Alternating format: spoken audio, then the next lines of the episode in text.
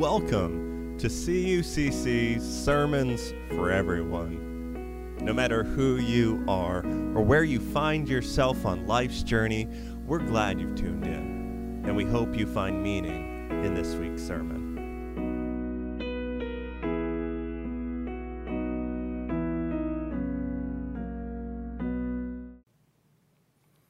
Well, friends, today we continue our three week journey through our final book in the Pentateuch, Deuteronomy. We chose to break this up. We said we were going to do it in three weeks, even though we could probably have spent months on it. Last week, we took a look at the first section, which is Moses' opening speech to the people. Together, we read the Shema, which is a, a central prayer in the Jewish faith and, and a central part of, of Moses' rhetoric. He reminds them that to get into the promised land, they're going to have to do better than the previous generation. They're going to have to find a way to integrate their spirituality into everything they do. And most of all, they've got to talk to their kids about it. They can't wait for other people to do it. They have to vocalize their love of God in front of their kids so that the promised land can remain in the family for more than one generation. Next week, We've been at this for a couple, year, a couple years now. Next week, we're going to say goodbye to Moses. We will hear his final blessing on this community. He'll sit on a mountaintop looking out at the promised land, and, and we'll move on in the story of the people of God. This week, this week we get the, the meat and potatoes of the book. More laws all right, so and that's actually where Deuteronomy gets its name from. It, it, the Greek name is Deuteronomion, which means second law or repeated law. As Moses takes many of the laws that we, they went through in previous books and he, he summarizes them. He goes through them again. And since Moses was totally comfortable recycling sermons, I thought I could get away with it this morning too. And so turn with, I'm just kidding. Moses does, though. He repeats and summarizes some of the, the laws, some of the ones that we looked at, some of the ones we didn't have time to. But he also does some revisionary work, which is, which is kind of interesting in itself. Right? Some, some might have you believe that like every word in the Bible, it, it's never changing and it's always in alignment with everything else. And yet, we, we find Moses already revising some of the laws that he himself instituted not all that long ago. Right? It, it, it continues the conversation about progressive revelation, right? That, that, that God and that, that we are always invited into the process of becoming, right? Learning more about ourselves, the world around us, and the God that is everywhere. So, what we have today are some several chapters. Uh, we're not going to read all of them, don't worry, of, of laws and guidelines. And the truth is, they're, they're pretty practical. Right? So, in Deuteronomy, if you wanted to know what you can and cannot eat, right, or, or how large of an offering you should be bringing to the priests and the church, chapter 14, it's easy. If you want to know how to settle legal disputes or how to handle capital punishment, chapter 17's got you covered property laws, rules for warfare, how to deal with foreign wives and rebellious children. And for the crime junkies out there, there's even a section on how to handle unsolved homicides. Chapter 19, 20, 21, it's all there. So today we're going to look at one of these repeated and slightly revised laws that you can find already stated in Leviticus 25. We're going to talk about the Sabbath year, the year of Jubilee. And I'll tell you, this might be one of the most radical things that the early Israelite community did to, to make sure that everyone, everyone, everyone was living a, a healthy and flourishing life. So, here now a reading from Deuteronomy 15. Every seventh year, you must cancel all debts. This is how the cancellation of debt is to be handled. Creditors will forgive the loans of their fellow Israelites. They won't demand repayment from their neighbors or their relatives because the year, the Lord's year of debt cancellation, has been announced. You're allowed to demand payment from foreigners, but whatever is owed to you from fellow Israelites, you must forgive. Of course, there won't be any poor persons among you, because the Lord will bless you in the land that the Lord your God is giving you to possess as an inheritance but only if you carefully obey the Lord your God's voice. By carefully doing every bit of this commandment that I'm giving you right now. Once the Lord your God has blessed you, exactly as he said he would, you'll end up lending to many different people, but you won't need to borrow a thing. You will dominate many different people, but they won't dominate you. Now, if there are some poor persons among you, Say one of your fellow Israelites in one of the cities in the land that the Lord your God is giving you. Don't be hard hearted or tight fisted towards your poor fellow Israelites. To the contrary, open your hand wide to them. You must generously lend them whatever they need. But watch yourself. Make sure no wicked thought crosses your mind, such as, the seventh year is coming all the year of debt cancellation, so that you resent the poor fellow Israelites and don't give them anything. If you do that, they will cry out to the Lord against you, and you will be guilty of sin. No.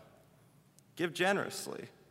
Generously to needy persons. Don't resent giving them giving to them because it is this very thing that will lead to the Lord your God blessing you in all you do and at work. Poor persons will never disappear from the earth. That's why I'm giving you this command. You must open your hand generously to your fellow Israelites, to the needy among you, and to the poor who live with you in your land. And if any of your fellow Hebrews, male or female, sell themselves into your service, they can work for you for six years, but in the seventh year, you must set them free from your service. Furthermore, when you set them free from your service, you must not let them go empty handed. Instead, provide them fully from your flock food and wine. You must give to them from that which the Lord your God has blessed you. Remember how each of you was a slave in Egypt and how the Lord your God saved you. That's why I'm commanding you to do this right now.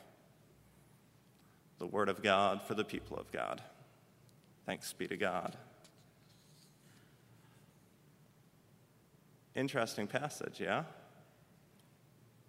What we have here is a rhythm, a regular interval of complete debt forgiveness throughout the entire community, as well as the regular releasing of, of bounded servants, right? hired hands who are not free to leave when they want to. The passage in Leviticus 25 that starts this, it extends it even further and says that, that any land that you may have bought from a different family every 50 years, you got to give it back. You even got to get the land back to its original owners, to the people that God originally gave it to, so that generational wealth doesn't get out of control. So sit with that for a second. Every seven years, the complete and utter canceling of debt. Try playing that out in your mind today for a second. If you're like me and still paying off student loans, you might really like this passage. Others of you, not so much. Could it work? Would that actually help the poor, or could it just make credit more expensive and more exclusive? Chew on it. Like we did two weeks ago. How about a show of hands? A gut reaction. Thumbs up. This would be a fun experiment that might actually level the playing field and re- redistribute wealth. Thumbs down. This is some pipe dream communist nonsense, right? That would just destroy the global economy. Where are we at? A little, mostly banker right? Gotcha, Ted.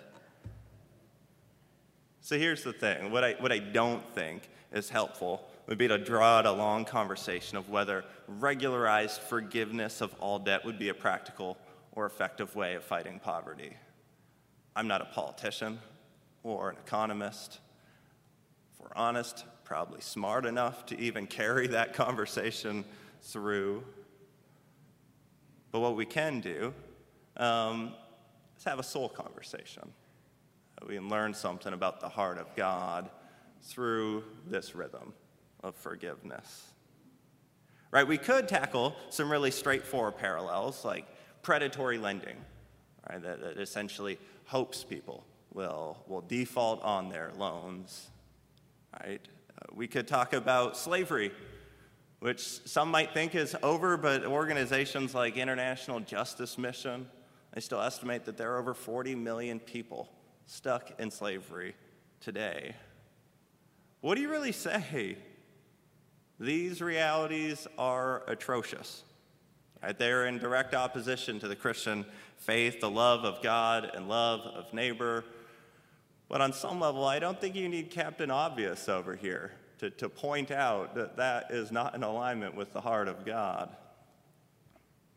So let's have a more nuanced conversation right, about this rhythm of debt forgiveness and what it might tell us about God as we set a soul conversation. And as always, then we encourage each other to go out with, with courage and to respond to our souls. So, to begin, I think we can consider what debt looks like today and then what it looks like, what it looked like back then, because uh, there's going to be a difference. This year, household debt in the US rose to over $14 trillion. That's a really big number right? The vast majority of this debt is mortgage, auto loans, and student loans.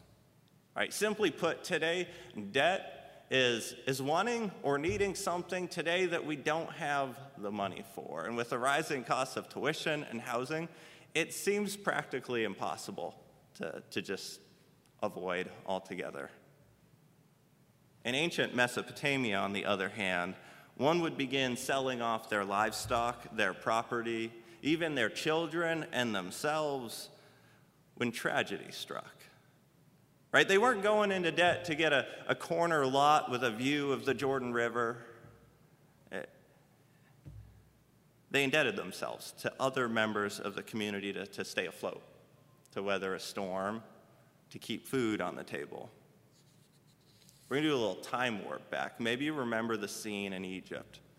Joseph just became in charge of all the storehouses and filled them with all the grain in the land, and a famine hit, and it hit hard. So, reading from Genesis 47.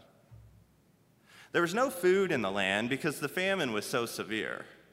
The land of Egypt and the land of Canaan dried up from the famine. Joseph collected all the silver to be found in the land of Egypt and the land of Canaan for the grain, which people came to buy, and he deposited the silver in the Pharaoh's treasury. Now, the silver from the land had, uh, had been spent. And all of the Egyptians came to Joseph and said, Give us food. Why should we die before your eyes just because the silver's gone? Joseph said, Well, give me your livestock and I'll give you food for your livestock if the silver's gone. So they brought their livestock to Joseph, and Joseph gave them food for their horses, flocks, cattle, and donkeys. He got them through that year with food in exchange for all of their livestock. When that year was over, they came to him the next year and said, We can't hide from my master that the silver is spent and that we've given all the livestock to my master. All that's left for my master is our corpses and our farmlands. Why should we die before your eyes? We and our farmlands too, just buy us. Buy us and our farms for food, and we and our farms will be under Pharaoh's control. Give us seeds so that we can stay alive and not die, and so our farmlands won't go unproductive.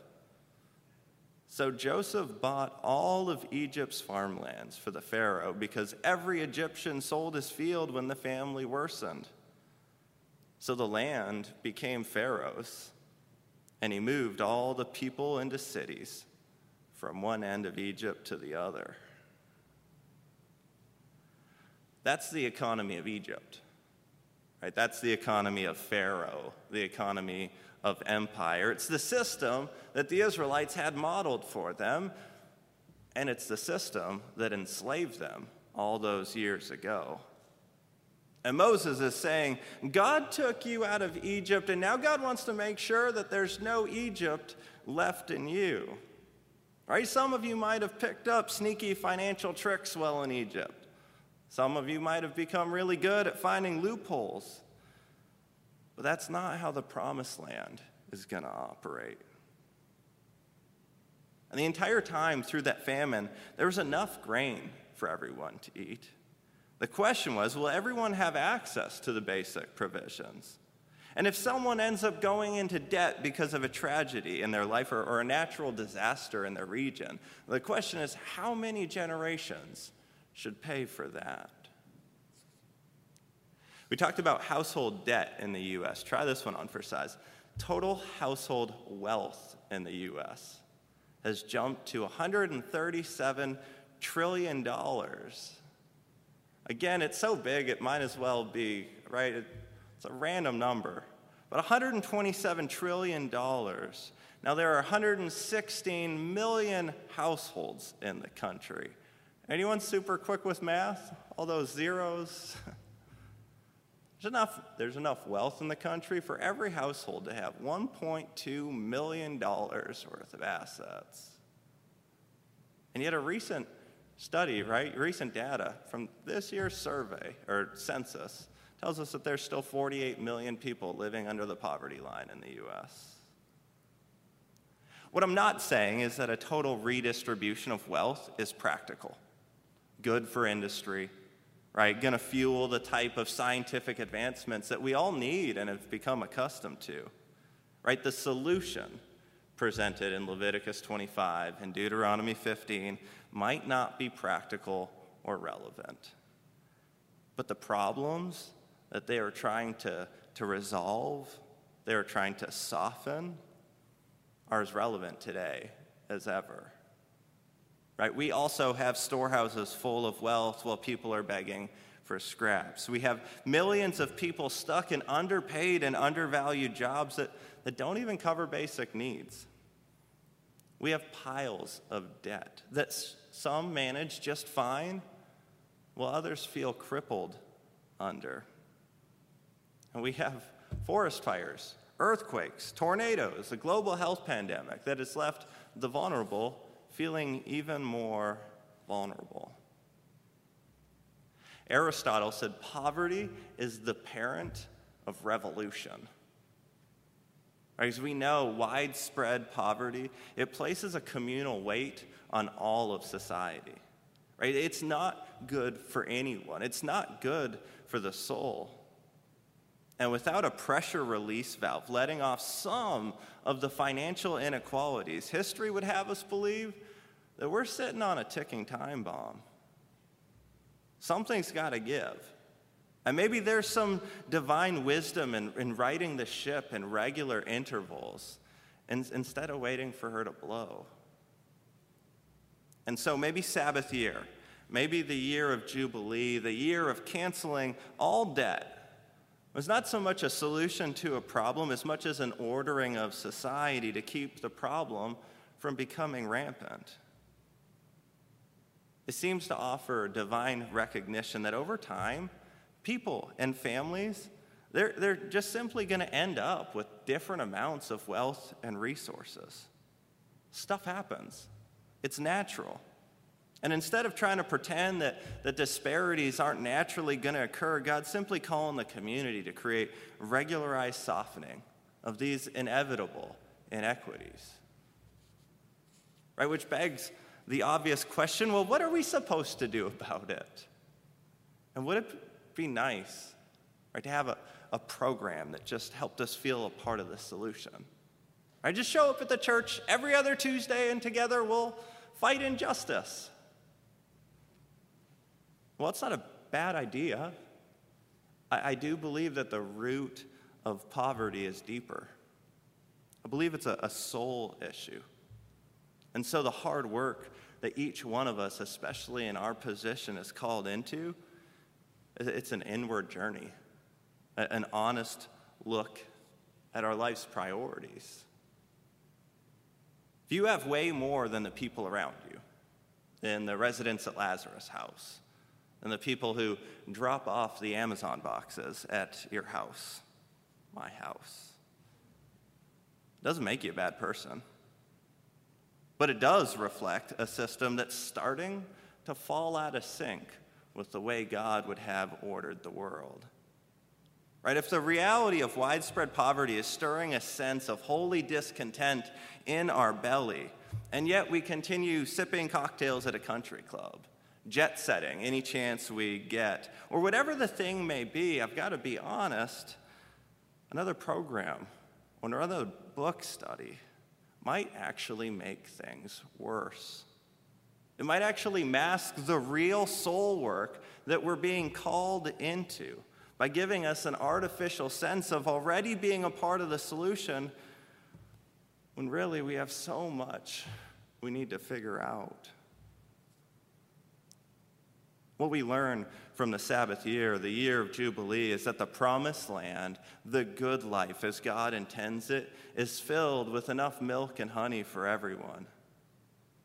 Naturally, some are going to be more efficient at accumulating milk and honey, at harvesting than big grapes. But for it to remain a land of promise, we simply can't let it get out of control. Jubilee might not be calling for the complete upheaval of the global economy, but each one of us as individuals are called to the radical reordering of our priorities. There's a place for education, there's a place for programs and exposure, but ultimately there is a need for soul searching and a need for courage to follow our souls into the unknown realities of, of God's economy. We might not leave with a concrete next step this morning, but we do leave today encountering the heart of a God who welcomes and provides for everyone. Might we share the many provisions in our life, not because we have to, not out of guilt, but out of joy, the joy that's inevitable, right? the blessings that are inevitable as we slowly align our heart, our soul, our stuff with the heart of God. Amen.